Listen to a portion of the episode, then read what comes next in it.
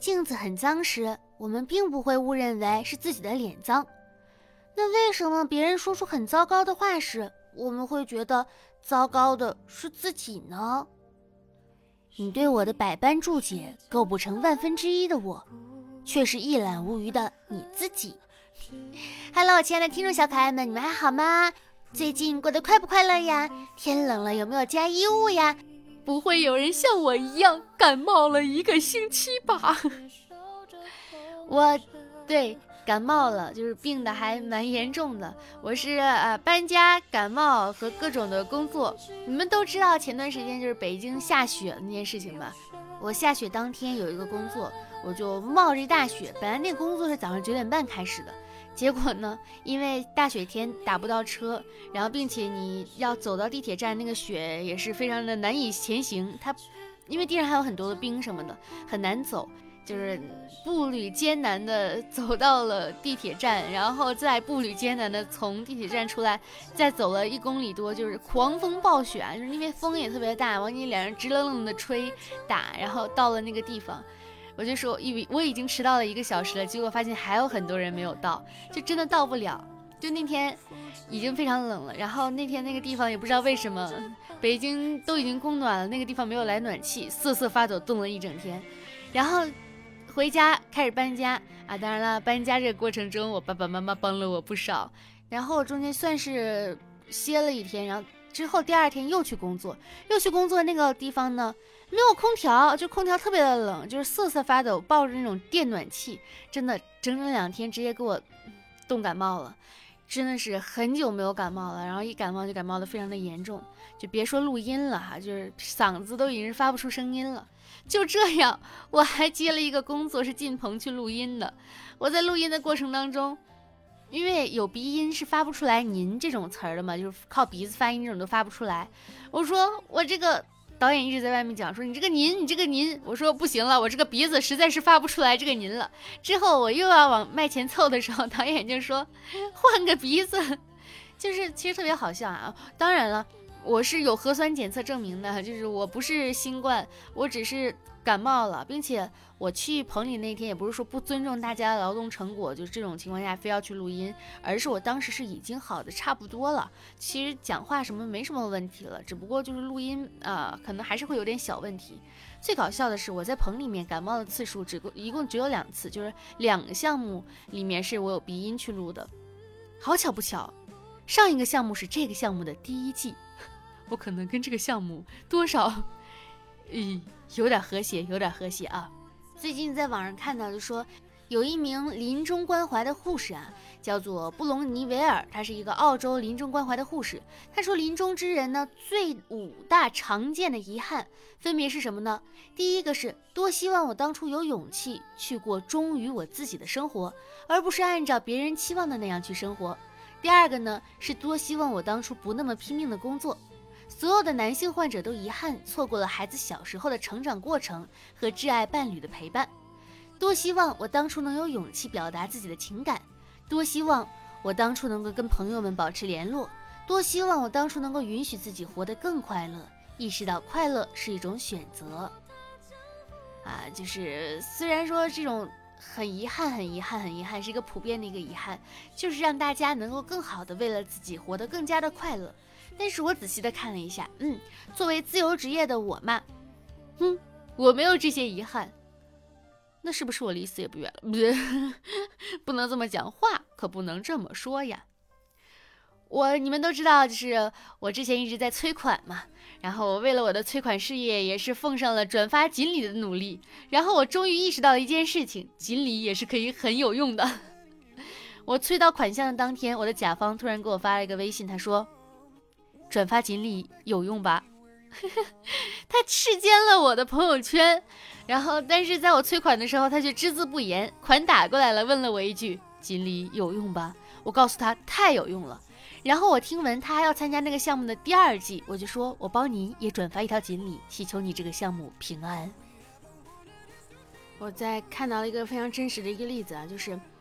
呃，一个网友的，他有个朋友就是健康阳光，呃，游冬泳，乐观幽默，招人爱，典型的非油腻高质量的一个中年男性。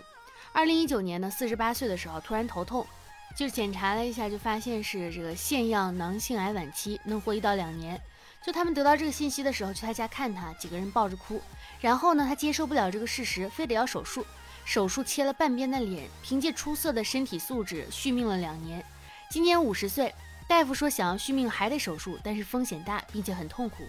他想活着，于是呢把房子卖了，给女儿买了辆车，把同样濒死的老母亲呢送到了养老院，剩下的钱呢做手术。今年中秋突然拎着排骨和鸡蛋来他来我家里面就看他爸妈哈，意思就是说啊报恩不留遗憾。刚手术完之后呢，又把后背拆开，掏空一侧，往里面放了个架子，支撑着身体活着。他们一起去温泉洗浴中心，四度的冷水池，他直接往里扎。每天晨跑 N 公里，打球、爬山，各种运动达人。但他只有一个不好的习惯，二十年以来，每天凌晨三点到五点睡。自己做生意压力大，他说只有凌晨呢才是属于自己的时间。大夫说，正是因为出色的身体素质，才能奇迹般的活到第两年半。前几天去送吃的给他，这个人基本上就是披着皮能喘气的人，一颗眼球流着泪，另外一颗眼球呢已经被摘除了。说活着真好，只要是能活着，怎么都行，什么也不求了。后来得知呢，他是长期熬夜加上精神紧张导致的免疫力偶然低下时，正被罕见的病毒所感染。当年我就问他长期熬夜什么感觉，他说太爽了，关起门呢，一杯红酒打游戏，谁也不会打扰他。这几天的微博就在热议，就说呃脱发是熬夜在身上明显的反应之一。想说就是如果仅仅是脱发，那真的是阿弥陀佛了。现在是凌晨的十二点五十一，录到这里的时候，我觉得我去睡觉了，朋友们，因为我感觉我已经开始脱发了，我不想，我想好好活着，所以跟大家说，珍爱生命，远离熬夜。剩下的内容我明天早上睡醒了再录哦，拜拜。嗨，大家好。我醒了，我昨天真的是本来是想着说把这一期节目录完之后，然后我再睡的。结果看完那个之后就非常的担心，因为就是年纪上涨，皮肤变得越来越不好，再加上再加上确实开始有点脱发的问题了。因为以前我的头发是非常非常多的，现在头发虽然也很多，但是就是没有以前多，我就非常的心慌惶恐。再加上看完读完那个之后说不行要睡觉。我最近养了一只猫，叫做醒醒。因为这个猫来的时候呢，它是那种小奶猫，就是根本睡不醒，特别爱睡觉那种猫。然后我就说那就一直不醒，就叫它醒醒吧。之后呢，啊来了之后，发现我被骗了。现在非常的活泛，甚至每天晚上在那里狂奔狂嗨啊，在那里跑酷。嗯。但是有什么办法呢？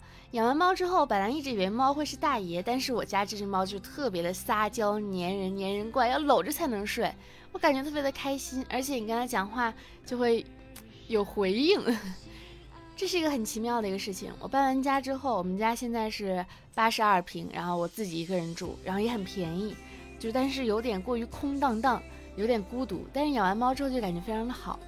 我就看到有网友就说，他说他有一个同事啊，最近开始养猫了。他感叹，原本以为呢，养猫是因为猫本身很可爱就能够得到治愈，但后来发现，其实是因为我们可以呢尽情的对他表达爱意，并且因此而得到治愈。听完这些，觉得眼眶有些湿润。对人而言呢，被爱固然很好，但同时也需要能够尽情的去爱的这样的一个对象。我发现最近很奇怪，就是我最近看到宋慧乔的新剧出了，我说去看一下，先点开了评论，评论都说好狗血啊，都二零二一年了啊，我们为什么还要看到几十年前的那种韩剧的套路，兄弟两个够爱一个女人这种故事？说难道是他们没有想到一个问题吗？现在看韩剧的这波人还是同一波人，但是我不知道为什么，就是我明明知道这个梗很烂，但是我看的时候我还是看进去了。我心想，可能其他人跟我也是一样的状况吧。明知道这个梗，呃，但是实际上看完之后，嗯，真香，骗的就是你们这一波人呢。希望我们每一个人呢都能好运常在，发财被爱，好运常在。我前两天体会了一下社死的现象，就是因为我给某手机的语音助手录了。呃，笑话、诗词啊，就是你跟他说叫他那个语音助手的名字，然后跟他说呃读个诗吧，就会出来我读诗的声音。然后你说讲个笑话吧，就是我讲的笑话声音。然后呢，我那个朋友就说啊是吗？他试试他的语音助手，他说他从来没听过呢。我一看，啊，行，就是也不是我录的那个牌子，然后结果放出来的是我的声音，哇！我当时那首鹅鹅鹅，我当时整个人鸡皮疙瘩起来了，你知道吗？然后我才知道，哦，原来这几个牌子他们是联合一起用的同一个语音助手，我整个人当时就是慌的不行，好社死啊！然后今年这个语音助手呢升级了，就是里面出现了唱歌的环节，我说天哪，还有人敢听我唱歌呢！我的妈呀！关键是我试完音之后，他们居然真的说可以。我说好，那我就去学习啊。学习之后，我就看到第一首歌，迪迦奥特曼主题曲，嗯。然后我就发了个朋友圈，我说真的是不敢相信，我竟然在学习迪迦奥特曼的主题曲。然后我朋友圈的朋友们沸腾了，他们一个个在下面接歌词。我说全世界都会迪迦奥特曼的主题曲吗？只有我不会吗？我最近不是在录冷笑话吗？然后。我昨天就看到一个冷笑话，我想了半天没想明白怎么回事儿。他那个就是说啊，呃，如何高端又优雅的、又隐晦的去形容一个人，去夸一个人，或者说去形容一个人呢？他就说你是七加一，然后说七加一什么意思？等于丑。你们想一下，七，然后一个加号，再一个一横的一，丑。我说我的天哪！虽然很冷，但是想一想之后，好好笑啊！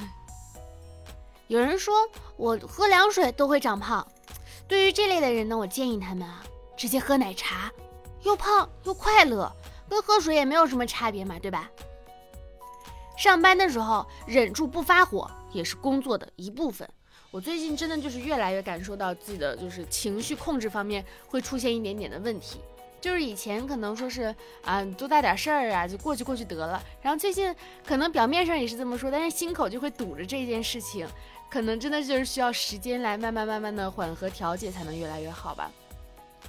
不要太敏感，在人际交往当中呢保持一定的钝感。我不知道这个话我上期说没说过，但是我最近确实非常坚信这件事情，就是保持一定的钝感，不要被别人打扰啊，也不要被就是过分去解读人家的话。好啦，那本期小电台到这里结束啦，感谢大家的收听。这十分钟大家过得还快乐吗？隔了一天一夜的十分钟啊，呃，还是就是喜欢我的话可以点击一下订阅，就更新的话你就会收到了。然后 QQ 群是五二四六三一六六八，呃，我的新浪微博浮夸的大哥兔小慧，谢谢大家，么么哒。